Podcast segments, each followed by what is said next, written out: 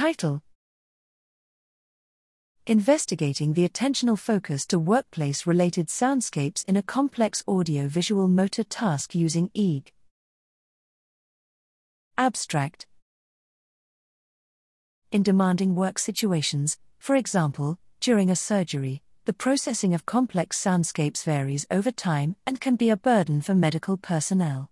Here we study, using mobile electroencephalography, EEG, how humans process workplace related soundscapes while performing a complex audio visual motor task, 3D Tetris.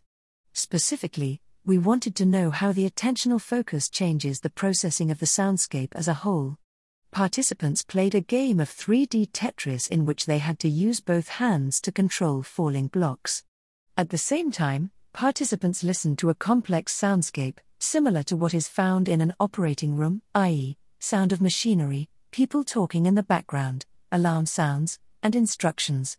In this within subject design, participants had to react to instructions, for example, place the next block in the upper left corner, and to sounds depending on the experimental condition, either to a specific alarm sound originating from a fixed location or to a beep sound that originated from varying locations. Attention to the alarm reflected a narrow attentional focus, as it was easy to detect and most of the soundscape could be ignored.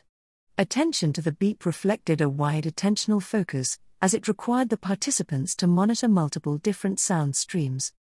Results show the robustness of the N1 and P3 event related potential response during this dynamic task with a complex auditory soundscape. Furthermore, we used temporal response functions to study auditory processing to the whole soundscape. This work is a step towards studying workplace related sound processing in the operating room using mobile EEG.